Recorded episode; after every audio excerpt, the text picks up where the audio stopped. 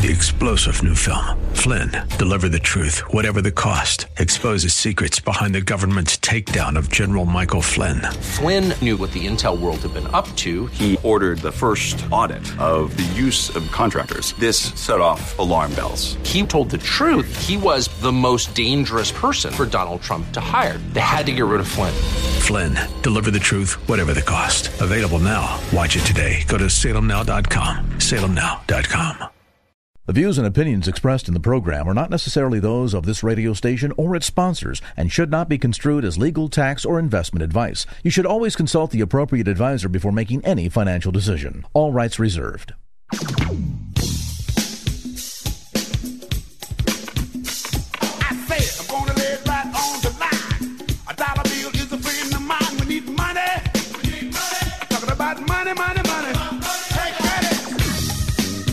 AM 1220 KDOW presents Money 2.0. Money 2.0. Now, shedding light on your portfolio and helping you make it grow. Here's certified financial planner and Money 2.0 host, Chad Burton.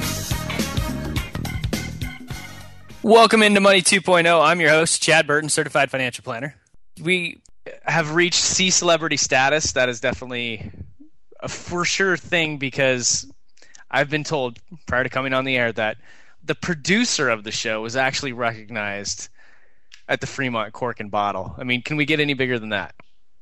I don't think we can. I think we're making it. You know, next stop is definitely CNBC and Bloomberg.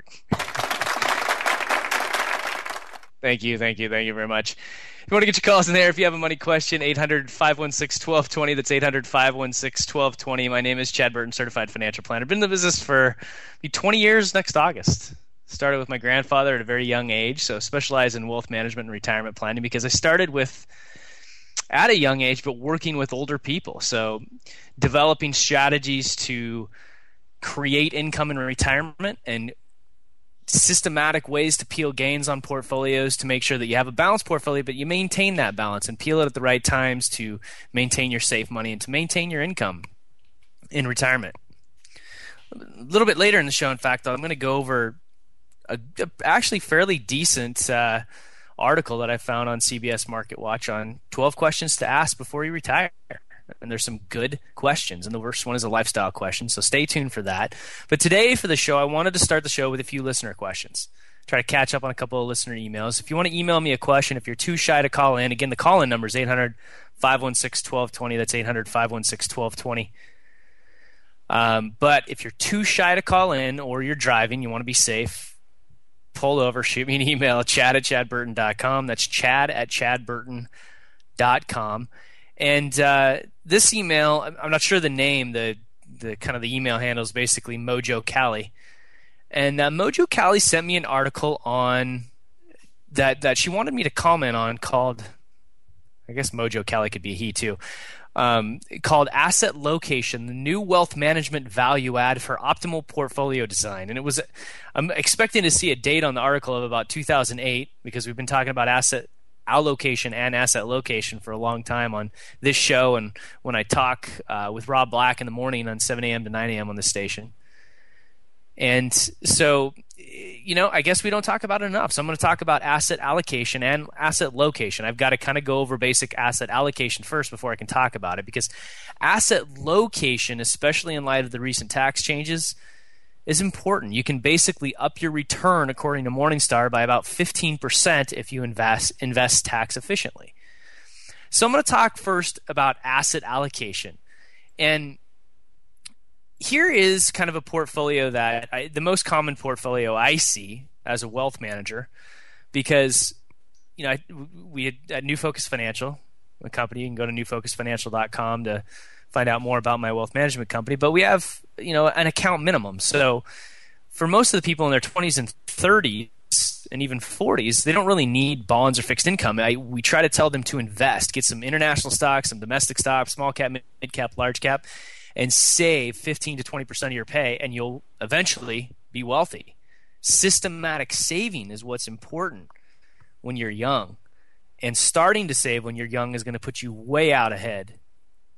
I've seen people that make less than $100,000 a year with much much larger portfolios than 50 and 55 year olds making $300,000 per year because number 1 they started saving when they were really really er- young at just simply 10 to 15% of their pay. Whereas the 55 year old making 300,000 just tended to spend everything and is now finally realizing that they're making a lot of money and there's there's there, there's no way they're going to maintain their lifestyle unless they save 20 to 30 to 40% of their pay and work till they're 75 years old. So starting early is a key to successful investing. So when I start managing wealth, when I when I tend to do risk tolerances on people and, and try to find out you know what makes them feel comfortable, um, people that are in their 40s to 50s, you know, sometimes in their 60s if they're a little bit more aggressive.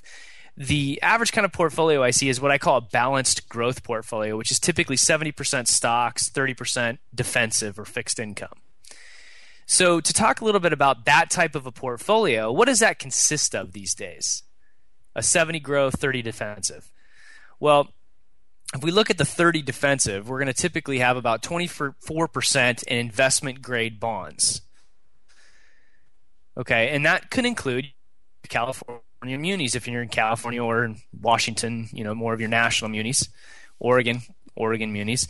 State budgets are looking a little bit better. I don't think there's any major risk if you're in the shorter duration investment grade munis. That's that's kind of what I'm talking about. So if you're in a fund where they're managing the duration, it's under seven years, it's investment grade, and that can include your munis. It's 24% of a portfolio that's like that. Then you get about 18% in corporate or absolute return funds. Um, certain funds where the manager has the freedom to to kind of go anywhere inside the U.S. So that some of them might be a little bit of junk, maybe 19, 20 percent into higher yield bonds.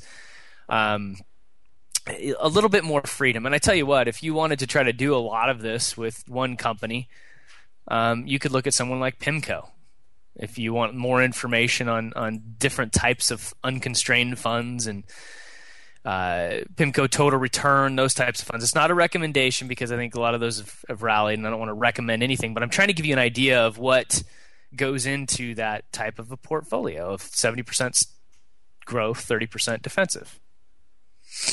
All right, so then you would get uh, 22% in large growth, 5% small and mid cap growth, 10% international developed stocks. So in, in not I'm not talking about emerging markets because I'd want 20% overseas, 10% international, 10% emerging markets. That's what I would be looking for. So I'd split my emerging mar- my my international almost evenly between emerging markets and developed countries. Okay, and then I have about five percent in um, alternative funds, and those are things like commodities, real estate, those types of things. So, you know, and I think I started off the saying 70 30, but what I meant to say is 60 40, which is your balanced growth portfolio. So, again, to, to hit that in the right way, of my 40% that's in bonds, 24% investment grade bonds, which you include your munis, 18% in your corporate and uh, absolute return type of bond funds, of the 60% in equities, 22% large, 5% small and mid, 10% international developed, 10% emerging markets, and then 5% alternatives like commodities and real estate. So that would be a, a balanced growth portfolio. A balanced portfolio is exactly 50 50. A balanced growth is more like 60 40, which is what I'm talking about. It's kind of more of the most common port- type of portfolio that I see. So the next step when you're talking about okay here's your asset allocation. You're an investor that wants a balanced growth type of portfolio. What does asset location mean? Look if you are saving all the time you should hopefully be saving in various types of accounts. You should have taxable accounts. You should have your IRAs you should have your 401ks maybe your Roth IRAs so then you have to say okay I'm putting together this pie chart but the pie chart's not going to look the same in every single account because certain assets do better in certain locations. So for example, if you're trying to invest correctly and if you're if you are a, you know wanting to pay Uncle Sam the least amount of money possible, why would you own corporate bonds or mortgage-backed securities in your taxable accounts if you don't want to pay taxes on the interest? Interest rates are low enough, so hold them in the right spot. So what I mean by this is target your taxable accounts. Your taxable accounts should mostly be your large cap oriented stocks. So if you're investing in things like the iShares, I'm talking about like IVV and and uh, OEF, you know the the because you can buy so many iShares in almost any brokerage account now and get large, broad based, large cap exposure with ETFs and not pay any trading costs. Or if you want, if you're a Vanguard investor, things like your S&P 500 fund, that should really be what your large cap. If you need bonds in your taxable accounts, that's where you look for your municipal bonds, your state tax free bonds in your taxable accounts. Now, in your IRAs and 401ks, that's where you hold all your other types of bonds, as well as your alternative funds. And when I say alternative funds, I mean things like, like I said, commodities, real estate investment trusts or REITs. RWR is an example of that. All that stuff pays dividends and interest, and you don't want to pay taxes on it until you need the income. And also, the other things that should go into your your retirement accounts, the accounts that are automatically tax deferred, is things like your emerging markets and small caps. So, if you're lucky enough to be evenly split on your retirement accounts between pre-tax 401ks and then Roth IRAs, I would stick my more conservative bonds and slower growers in my retirement account and my 401k and pre-tax IRAs but I want my Roths to be the most aggressive when I'm continuing to save. So that's where I'd want my emerging markets and my small cap. They're going to be much more volatile, but in the long term, they should outperform. You typically get paid over a 10 year period a little bit more to take that extra risk. So you've got to look at once you put together, once you say, what type of investor am I? Okay, I'm a balanced or a, a balanced growth type of investor. I know I need 60% equities, 40% fixed income. Where do I get my fixed income? Again, I want to concentrate on my retirement accounts there. Where do I get my small cap and emerging markets retirement accounts? Where do I want my large cap, my muni bonds, my taxable accounts? So you put it all together so that you can maximize your asset allocation but minimize your ongoing taxes.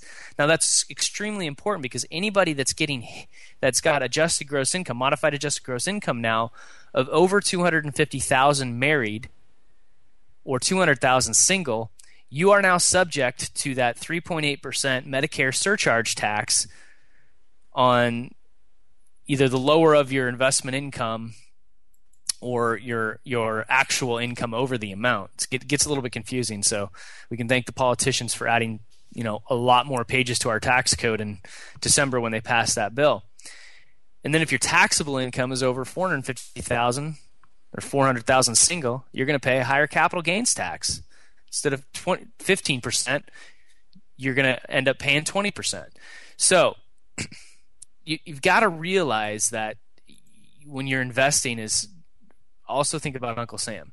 And don't forget to rebalance because this is a real interesting rally. We'll talk a little bit more about this after the break, but just to get into it a little bit, the it's it's an interesting rally to say the least because we've got a Fed that's pumping money into the system which tends to ele- elevate equity prices. We're getting good economic underpinnings. We've got a great jobs report on Friday. Let's hope that trend continues. Q4 in terms of earnings was f- fine. I mean, earnings was up about 6%. Revenue came in better than I expected.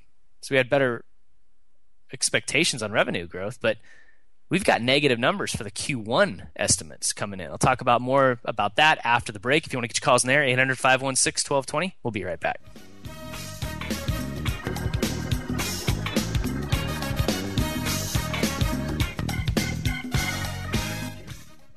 This is Money 2.0 on AM 1220 KDOW.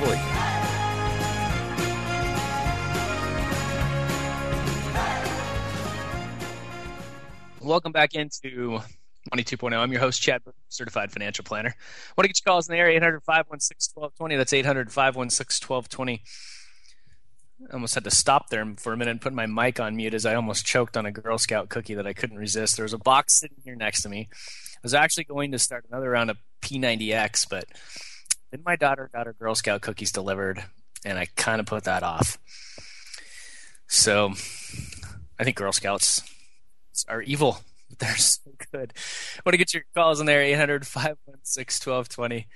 It's 800 516 1220. Producers tell me he likes to tag alongs. Nah, I'm, I'm a thin mint guy. I cannot resist them. So let's go to the phones. We've got, uh, let's see, not sure who we have on the air. Let's, let's just go to the phones. Producer, put them on. Got a question for me? Oh, it's Ron. Ron, how are you? Hi, how are you? What's your question? Uh, my question is uh, about this bond fund. Um, I gave him the symbol. Do you need it again, Chad? Um, I, did I, you've got the Franklin California Tax Free Income Fund? Yes. Um, okay. And and what's your question? Uh, my question is, um, heard you listening to you and Rob Black in the morning say we should cut back on those bond funds. So I was thinking, good, this is uh, about roughly about 20% of my portfolio, Chad. So should I start selling half of it or just well, okay. I don't think we said that we should cut back on it. The, the type of funds that I am not a fan of that you should cut back on is longer term government treasury bond funds or just basic government bond funds. This is a this is where it's try, probably confusing. This is a California, which of course seems like it's government. This is a municipal bond fund, though. It's state specific, where your income is going to be uh, tax free at the state level. So that's different from bond funds that are invested in U.S. government treasuries.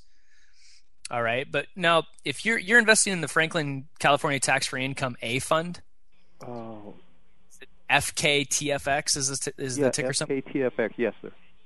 Okay. Now, are you buying more of this? And, no, and it's just, um, well, no, I just because all the dividends it been um, reinvest Chad, so just buy more shares. So I guess I am buying them back, buying some more because every time they get a dividend, it's a it's a reinvestment thing. Gotcha. How old are you, Ron? Uh, fifty. Fifty. Okay, and it's twenty percent of your portfolio. What percentage of your overall portfolio is in bonds? Um, basically just this and some 401k, some small percentage bonds. Oh, okay. So you're only about 20 to maybe 30% of your overall portfolio in bonds? Uh-huh. Probably less than 30 though, Chad. Mostly mostly S&P. Well, I'm not sure about your risk tolerance, but that means you're still investing in a growth-oriented, you know, type of investment here. Um, the reason why I was asking about the ticker symbol is, and the the share, it's an A-class share, so that means for people that buy this off the street, they pay a 4.25 percent load to get in, which is insane. On doing that with a muni fund, where you know your yield is in the three to four percent range. Uh, it was a lot of politics involved in this deal. gotcha. You got what I'm yeah. saying, Chad? Or I mean, I think you'd go to a different note know. shop if you're going to buy more California munis. Yeah. Um, I don't think that you know this is a, a, reason to sell it right now. Okay. Look, because he, here's the issue, especially in California, people's taxes are higher, so you will yeah. go through periods of time if you have certain jumps in interest rates, where for a short period you'll see the net asset value, you know, fall because people get scared and they get spooked. Right but the Fed's going to be here for a while. They're not going to exit rapidly and super quick, where you're going to see interest rates double in you know a year. Yeah. I don't see that happening. Okay. So, I, I wouldn't buy more of this, but I wouldn't be in a, a huge threat to, um, you know, sell down. It's only twenty percent of your portfolio, okay. so it's it's not a big deal at age fifty. Um, what I what you might consider if you feel like you're too conservative. Mm-hmm you know, rather than reinvesting those dividends, you might use those dividends to invest in more equities somewhere else if you're trying to get more growth. Yeah, that's my next question. But you say don't don't reinvest the dividends. That's what I'm, that was my next question. Well, it depends. You know, so you need to look at your overall financial plan and say how much are you trying to achieve in fixed income or in bonds. Yeah. And um, when you when you reinvest your dividends in a loaded fund, you don't pay the load. Right. You pay the load when you make that initial investment. So I would not make more new purchases. Oh no, money. that won't happen again. Don't worry. Um, I don't care. It's family off. I don't care. It's family. no more. No more. Family. I see. I see. But uh, yeah, if you feel like you're underweighted in equities and you're trying to get take that interest, I mean, I would say, hey, if if if you feel like you're underweighted in equities, you could tell Franklin to send the dividends and interest, well, it's just interest, it's bonds, to your checking account each month, and then turn around and invest monthly in, a, in an equity based mutual fund. Right. In the position you have, but not grow it if, if you don't want to continue to own that fund. It seems like the fund is a little bit of a sore spot, so why you know, instead use the interest to grow other assets rather than let that asset grow. Understand, understand. Yeah, like I said, this is um, a lot of politics in this deal, so. Gotcha, gotcha. We got to take a break, but thanks for the call. 800 516 1220 to get your calls in the air. That's 800 516 1220 or shoot me an email, chad at chadburton.com. We'll be right back.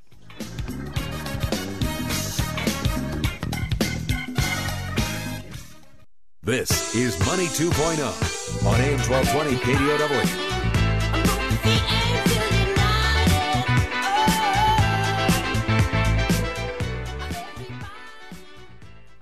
Welcome back to 2.0. I want to get your calls in the area 800 516 1220. That's 800 516 1220. If you want to shoot me an email, you can go to my website, newfocusfinancial.com. That's newfocusfinancial.com. By the way, for those of you that missed the webinar, the retirement bootcamp webinar, that I did last Wednesday. Um, next week, it'll be available for download on the website. You can watch it there. So if you have an hour of time, we give a little bit more on this version of it of kind of market update. And, uh, you know, we're kind of at this transition point because our politicians who are complete idiots and there's no leadership in Washington, don't get me started on this, but you know, the sequestration in terms of a number is not that big of a deal. If they can come up with a grand bargain in terms of solving this debt problem over 10 years, and we know that the Fed will eventually exit the purchase of, buy, uh, of bonds and do it over a slow period of time, and the Federal Reserve will take all these bonds as they mature that they've bought and give it back to the Treasury to pay down debt. There is a potential that we could be in the next bull market. There really is. If there's a solution to the debt, there has to be a solution to the debt. Until then, I'm going to be cautiously optimistic. And until we see a good growth in revenue from US companies, again, still cautiously optimistic.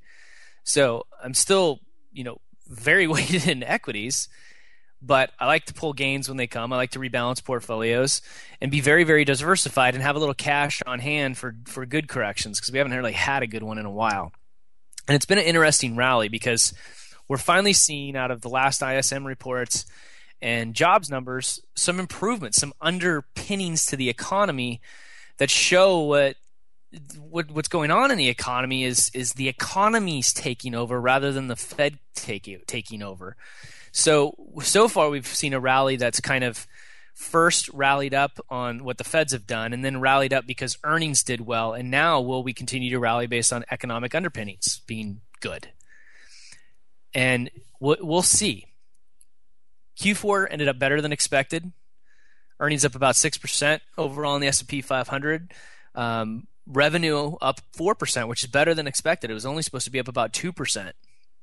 However, earnings growth, which is estimated for the first quarter of 2013 versus the first quarter of 2012, because it's always a comparable. You're always, when you get those earnings reports in and the comparables, it's always comparable to the same quarter last year. That's how the market works. How did we do versus the same quarter last year? And so far, the estimates is coming in at negative 0.6%. So if the final number is negative, it's the second year-over-year decline in earnings for the S&P 500 in the past three quarters. So we've kind of been able to beat that. But what the pro- the problem is is that the revenue, the top line, hasn't been growing fast enough, but the the earnings, which is after your expenses, that's like I've mentioned the last several shows. Companies are lean and mean. They've been buying back shares. They've been refinancing their debt, cutting costs. Will productivity continue to increase? Will margins stay where they are? That's the big question.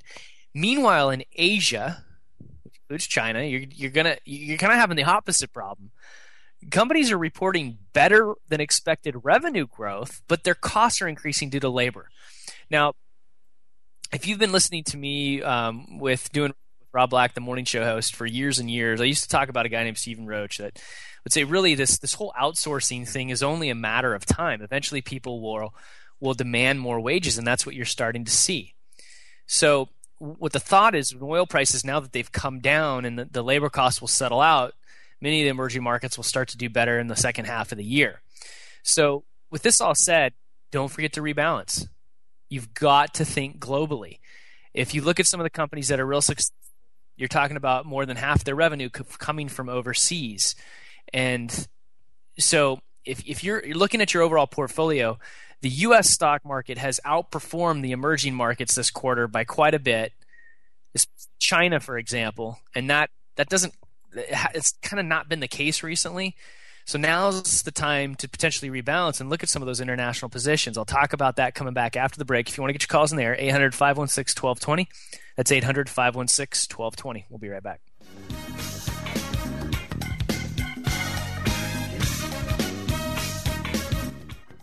This is Money 2.0 on AM 1220 KDOW.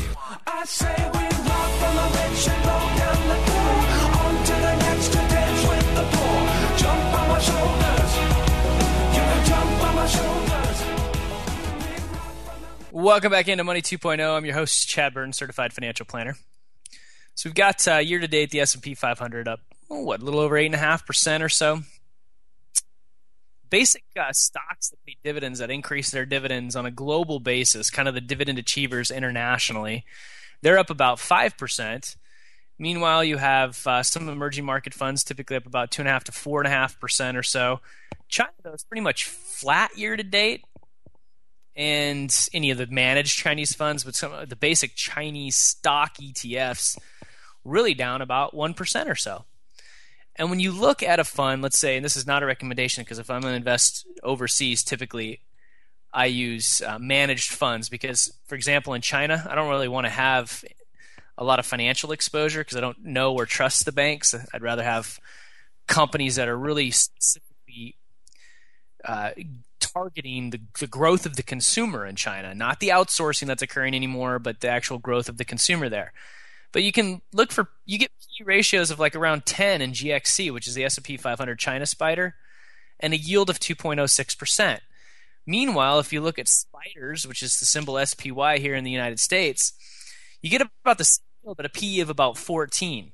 So now we're to the point where the Fed pumped up the market kind of got it ahead of the of the earnings, and then the earnings kind of caught up. Now we're getting some good economic underpinnings, but we're really kind of in that fair value range for stocks. Now you can see stocks get pushed up. Jeremy, um, you know, a guy that kind of is tied to WisdomTree. Uh, um, I can't remember where he's professor at, but um, it's just spacing spacing. He, you know, he calls for when interest rates are this low, P ratios to expand to 18 to 19 times earnings. So he can see you know he's calling for a much bigger, bigger, more bull market. I think investors have been burned enough that they'll be a little bit more concerned about that. But it is a global economy, so think globally. If you've got a lot of gains in your portfolio right now from U.S. stocks, especially on the large cap side, and you're looking at your overall portfolio and you only got five to ten percent international exposure, rebalance, peel some of your gains in the U.S. and and realize that you know younger people that are even all in equities, you might want twenty to forty percent emerging markets even conservative people that have kind of like a 30% stock, 70% defensive exposure of their 30% stocks, they might want a good 10% of that in international exposure because the growth is occurring overseas and that's why a lot of the companies in, in the S&P 500 are making over half of their revenues overseas. So you got to think globally. Don't just get concerned or excited about investing just because of what's going on in the US. And the last thing you need to do is start making rash decisions because you feel like you've missed something or you feel like you're about to get hit with something. So if you've got cash and you're feeling anxious, just still, you know what? Remember, in about a month from now, last year, the market declined 9.9%. Just a quick correction. I think it was a, you know, I think that one was on Greece or something else. Europe, Europe still has the same problems. Europe is still a mess. We all know that. China's doing some tightening to help slow down their uh, kind of basic wealthy people uh, really putting real estate bubble type of a situation. All of those are known, but they tend to come in waves and and affect the markets during the same time of the year. So if you've got way too much cash, it's not working for you. Come up with a three to six month dollar cost averaging plan to get it to work and take the emotion out of it. Another email question that I wanted to cover today. This one's from Victor. It's a chat. I listen to you and your and Rob Black shows every morning and enjoy them very much. I have a quick question on traditional IRA in March, I opened, in March of 2012, I opened and funded early my 2012 IRA for $5,000. Today I found out when I did my taxes that only 4,230 is deductible. So I like this, and Victor gives me some some multiple choice questions uh, answers to choose from. So he says, my question is number one: Do I need to contact the brokerage firm to remove the 770 bucks back to my tax account, or can I just leave the 770 over contribution in the traditional IRA and and leave it as a non-deductible contribution? Or number three, to keep it simple, should I just close the IRA account altogether and open a brand new one for 30, 4230? This simple situation, Victor, and on this one, you've already made the contribution.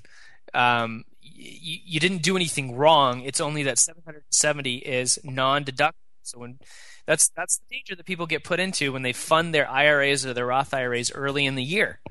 They want to get it in there and get it working, which is wise. However, if your projections are wrong and you make too much money and it's either non-deductible or the Roth IRA you're not eligible, you've you've eh, eh, you've you got some issues to deal with. In this case, just part of your contribution is non-deductible. So you're going to file a form 8606 with your tax return showing that 4230 was deductible, but the other 770 was non-deductible. And the reason why you file this form 8606 because eventually when you take money back out of your IRA, you don't want to have to pay taxes on that non-deductible piece or if you'd ever decide to convert it, you don't want to pay taxes on that piece. Roth IRAs are a little bit different or when you contribute too much and you're not eligible at all. Because on a Roth IRA, if you contribute too much and you don't correct it, the IRS will charge you 6% uh, per year, basically, on the over contribution for every year. So let's say you put in 5000 early in the year into a Roth IRA and you just found out now because you're doing your 2012 taxes that you were not eligible or you are not eligible for a Roth IRA You've got to get it out by the time you file your tax return. And if you leave it in there, the IRS will charge you a 6% penalty every year that it remains in there. So for most people, the deadline to correct, error, erroneous contributions to Roth is by April 15th. Now, you get an automatic six month extension, so technically you could wait till October, but why wait? Fix the problem as soon as you find out about it. So be careful on those contributions. If you're pushing up against the upper brackets, you're married filing jointly, and you're just gross income is up over the 170 range, you wait until tax time to fund your Roth regular IRAs so you don't make those mistakes. Um, if you want to get your calls in the air, 800 516 1220. That's 800 516 1220. Next up, I've got another email question. This is interesting. I'm getting this a lot more since people have taken the opportunity on these low interest rates to upgrade their real estate. Somebody upgraded their property got into a new home a couple of years ago, turned their old home into a rental property, and now that two year period is coming to a close where they still have the opportunity to sell that old property without paying taxes on the gains. So we're going to talk about that. If you want to get your call, 800 516 1220. It's 800 516 1220. We'll be right back.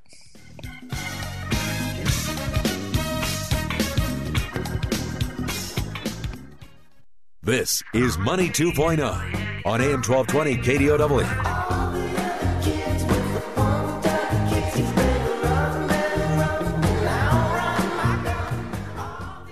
Back into Money 2.0. I'm your host, Chad Burton, certified financial planner. If you missed the webinar last week uh, that I did on retirement planning and all the, the things you need to know to calculate the cost and how to figure out what to do with your portfolio, when to rebalance, create the income you need couple things. First of all, in about in a few days, the webinar will be up, available to download on the website newfocusfinancial.com, so you can sit and watch it, glass of wine, beer in your own home. Or if you want to join us live, Rob Black and I will be at the Tech Mark in Santa Clara, Tech Mart in Santa Clara, one of our favorite places to do the events. Uh, Thursday, March 28th. We'll have some hors d'oeuvres, some beverages. March 28th, 6:30 p.m. to 9 p.m. So if you're, you know, within 10 years from retirement, trying to figure out, you know, how to manage your wealth, or if you're about to retire, right in retirement, that's this this event's for you. Uh, you want to check it out. It's free. You just have to sign up and reserve your seat because that one's going to fill up quick. So go to newfocusfinancial.com to to check that out. While you're there, you can also email me a question for the show. And one question I got is it, this is it was kind of a long email, but a lot of people are had taken the opportunity in the last couple of years as interest rates have been really low to realize, hey, I can get a much bigger house at the same monthly outflow because interest rates are so low. So they're upgrading their home. Maybe they've you know had some children, they wanted to upgrade their home. So instead of selling their other house, they turned it into a rental property.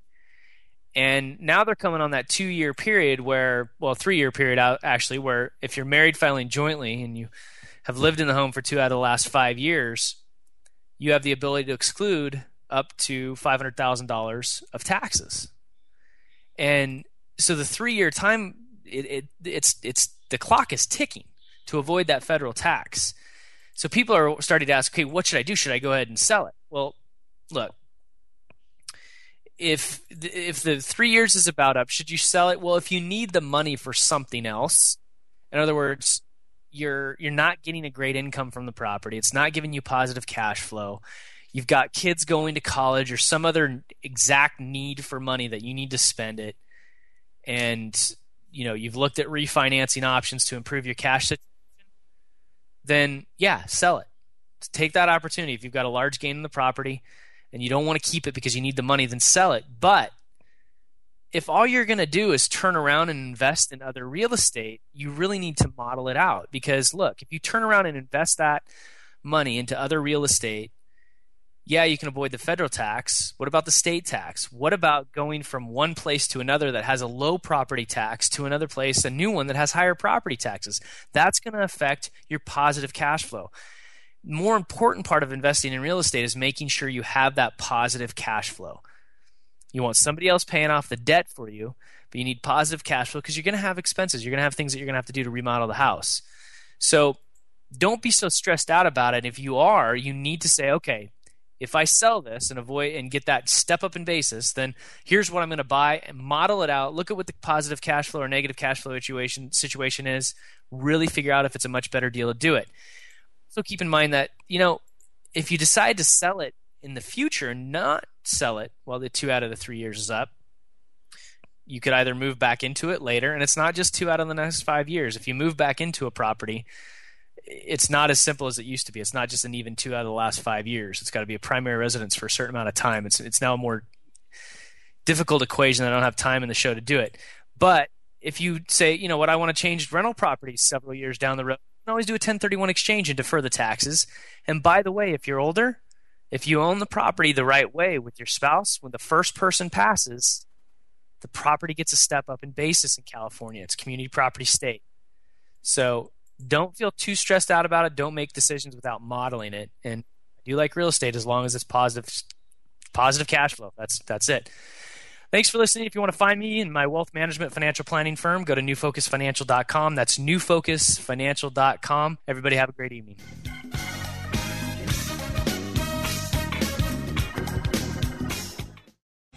Three star general Michael J. Flynn, head of the Pentagon Intelligence Agency, knew all the government's dirty secrets. He was one of the most respected generals in the military. Flynn knew what the intel world had been up to, he understood its funding. He ordered the first audit of the use of contractors. This set off alarm bells. The explosive new documentary, Flynn, Deliver the Truth, Whatever the Cost, and covers the facts behind this scandal. Flynn told the truth. He was the most dangerous person for Donald Trump to hire. I find out the worst enemy that I'm going to face in my life is right here in America. They took my assessment and they wanted me to change it. And I was like, I'm not changing it. They had to get rid of Flynn with in depth interviews, archival footage, and never before seen personal records of the man behind the headlines. I just felt like I was drowning. Flynn, deliver the truth, whatever the cost. Available now. Watch it today. Go to salemnow.com. Salemnow.com.